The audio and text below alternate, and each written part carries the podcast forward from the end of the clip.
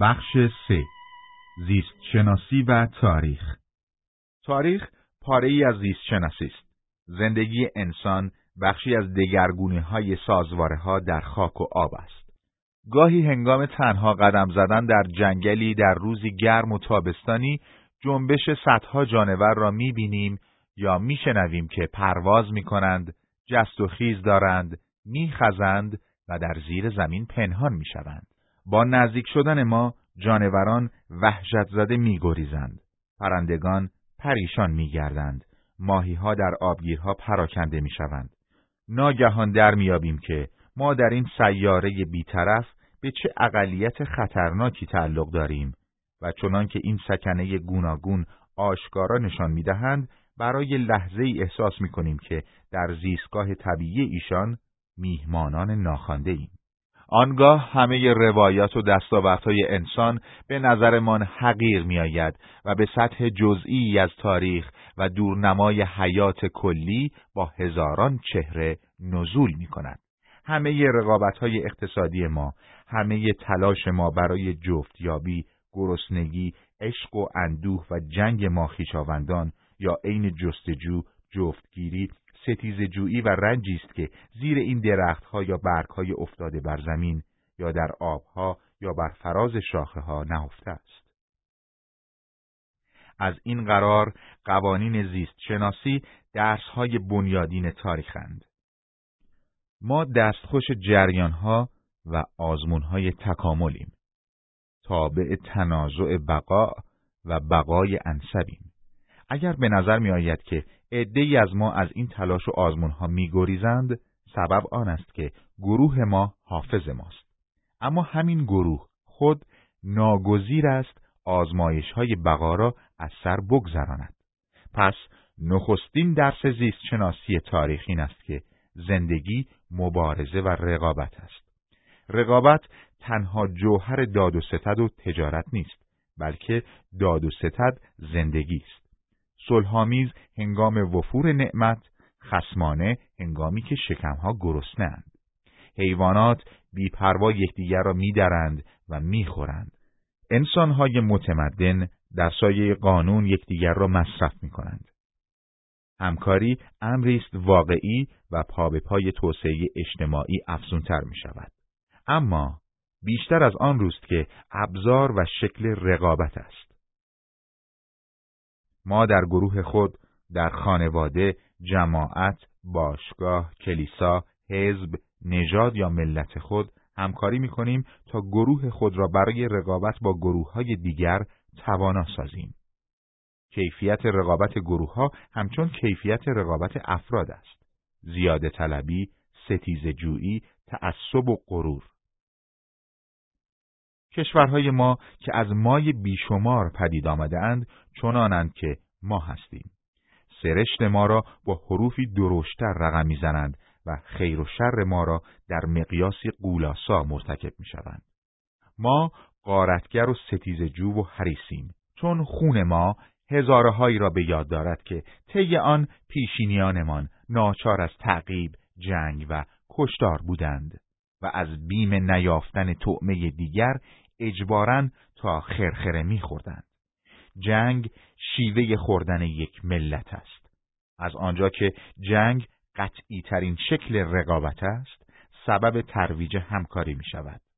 تا زمانی که حکومت‌های ما عضو یک گروه بزرگ و عملاً محافظ یکدیگر نشوند، مانند افراد و خانواده‌های عصر شکارگری عمل خواهند کرد.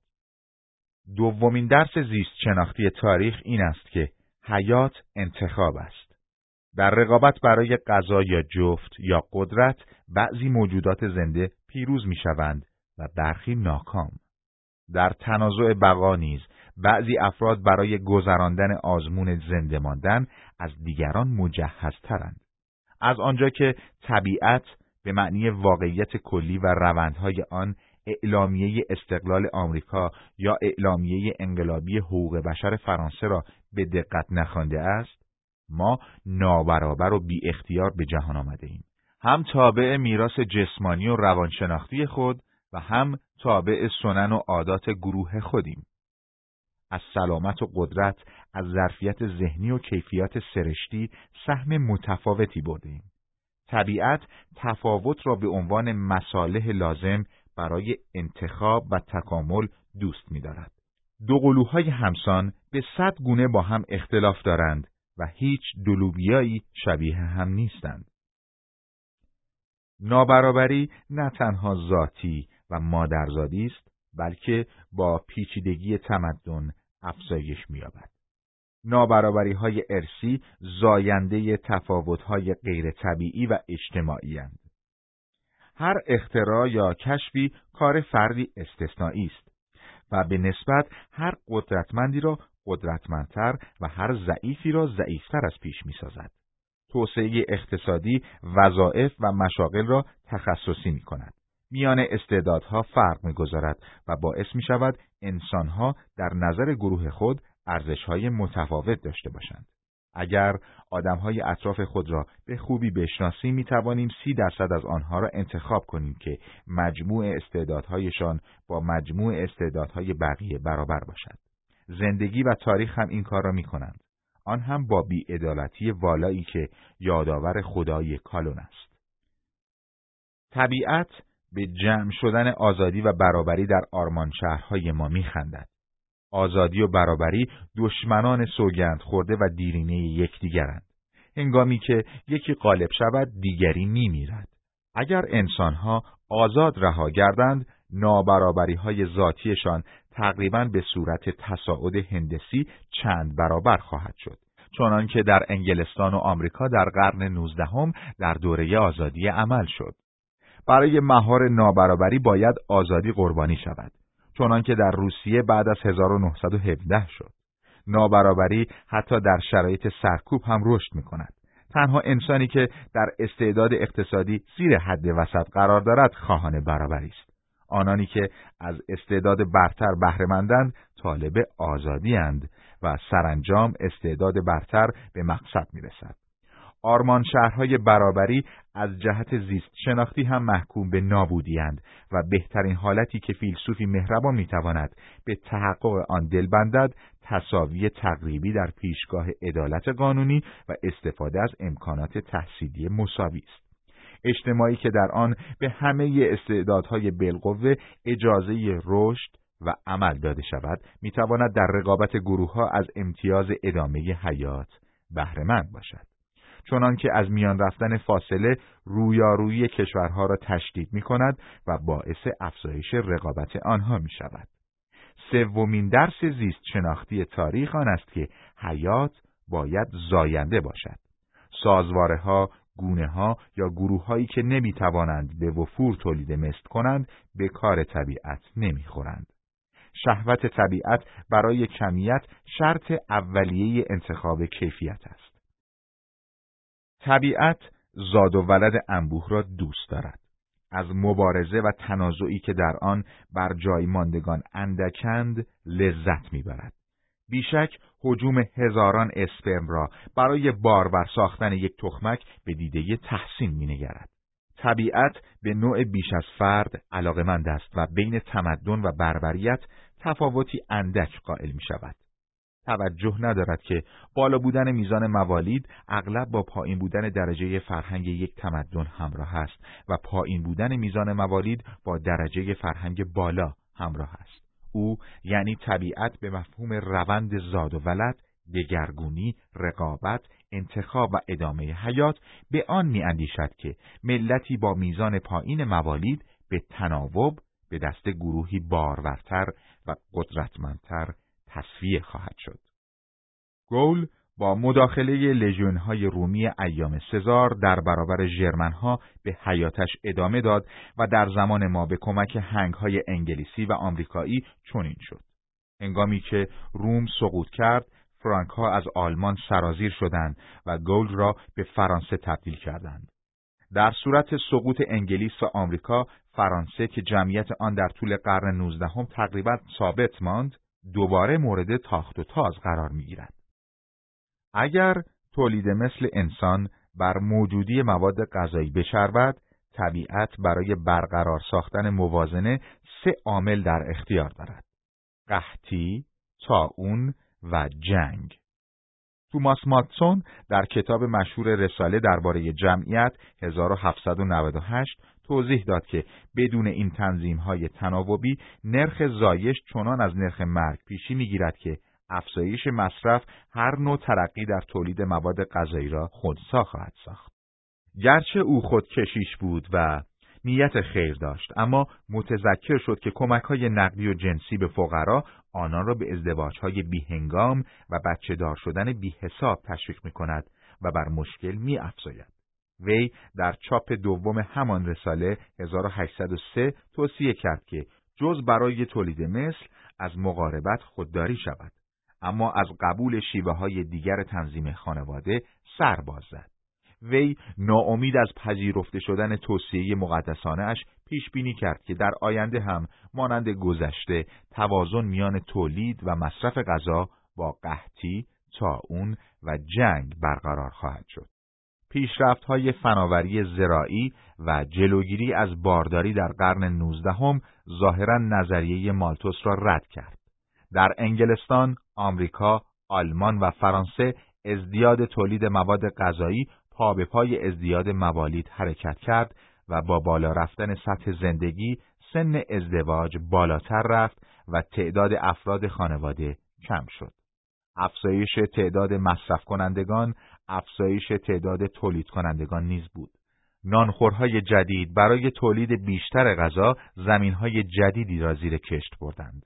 به نظر میرسد چشمانداز اخیر کانادا و ایالات متحده که در خانه خود با مسئولیت از قحطی و طاعون میلیونها تن غله را به خارج صادر می‌کنند، پاسخ زنده‌ای به گفته مالتوس است.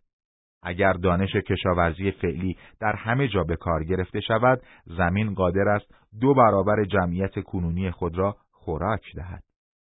البته مالتوس پاسخ خواهد داد که این راه حل تنها عقب انداختن فاجعه است. باروری زمین هم حدی دارد.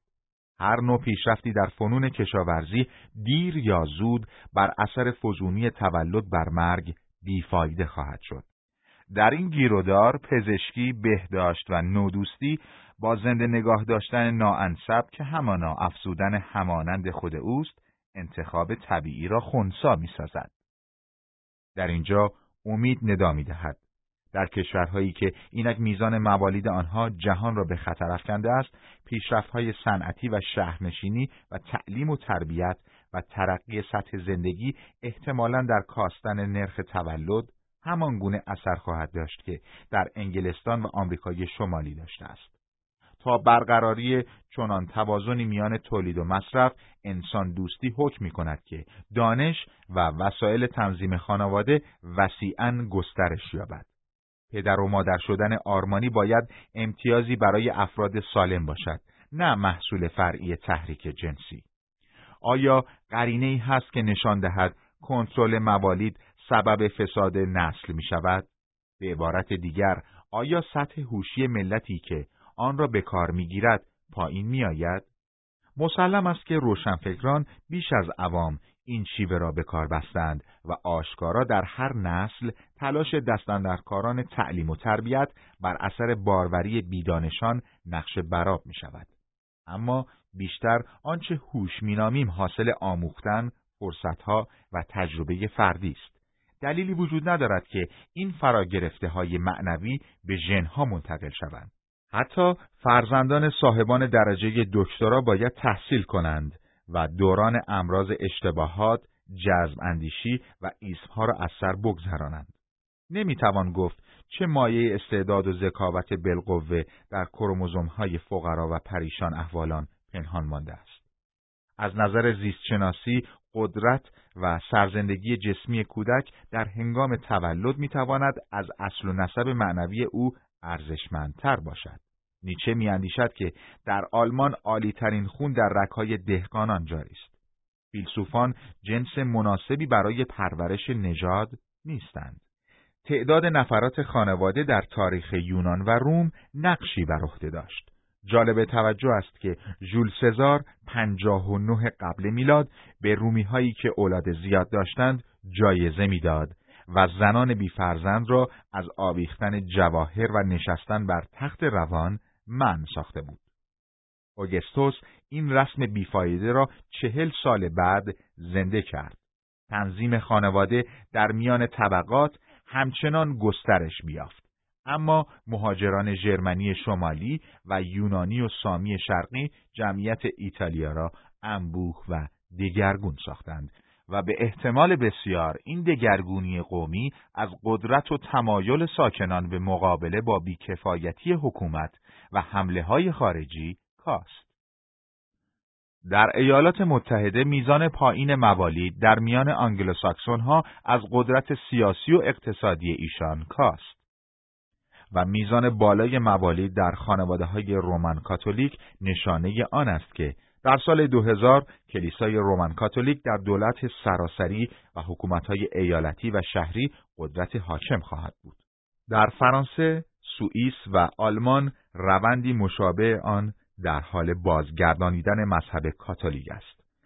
ممکن است سرزمین‌های ولتر، کالون و لوتر به زودی به قلمرو پاپ‌ها بازگردند. بدینسان میزان موالید مانند جنگ می‌تواند در گسترش ادیان دخالت داشته باشد. همان گونه که شکست مسلمانان در تور 732 میلادی نگذاشت که در فرانسه و اسپانیان قرآن جانشین کتاب مقدس شود.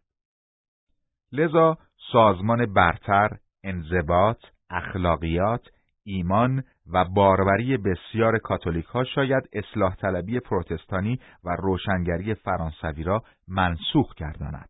شوخ طبعی چون تاریخ نخواهید یافت.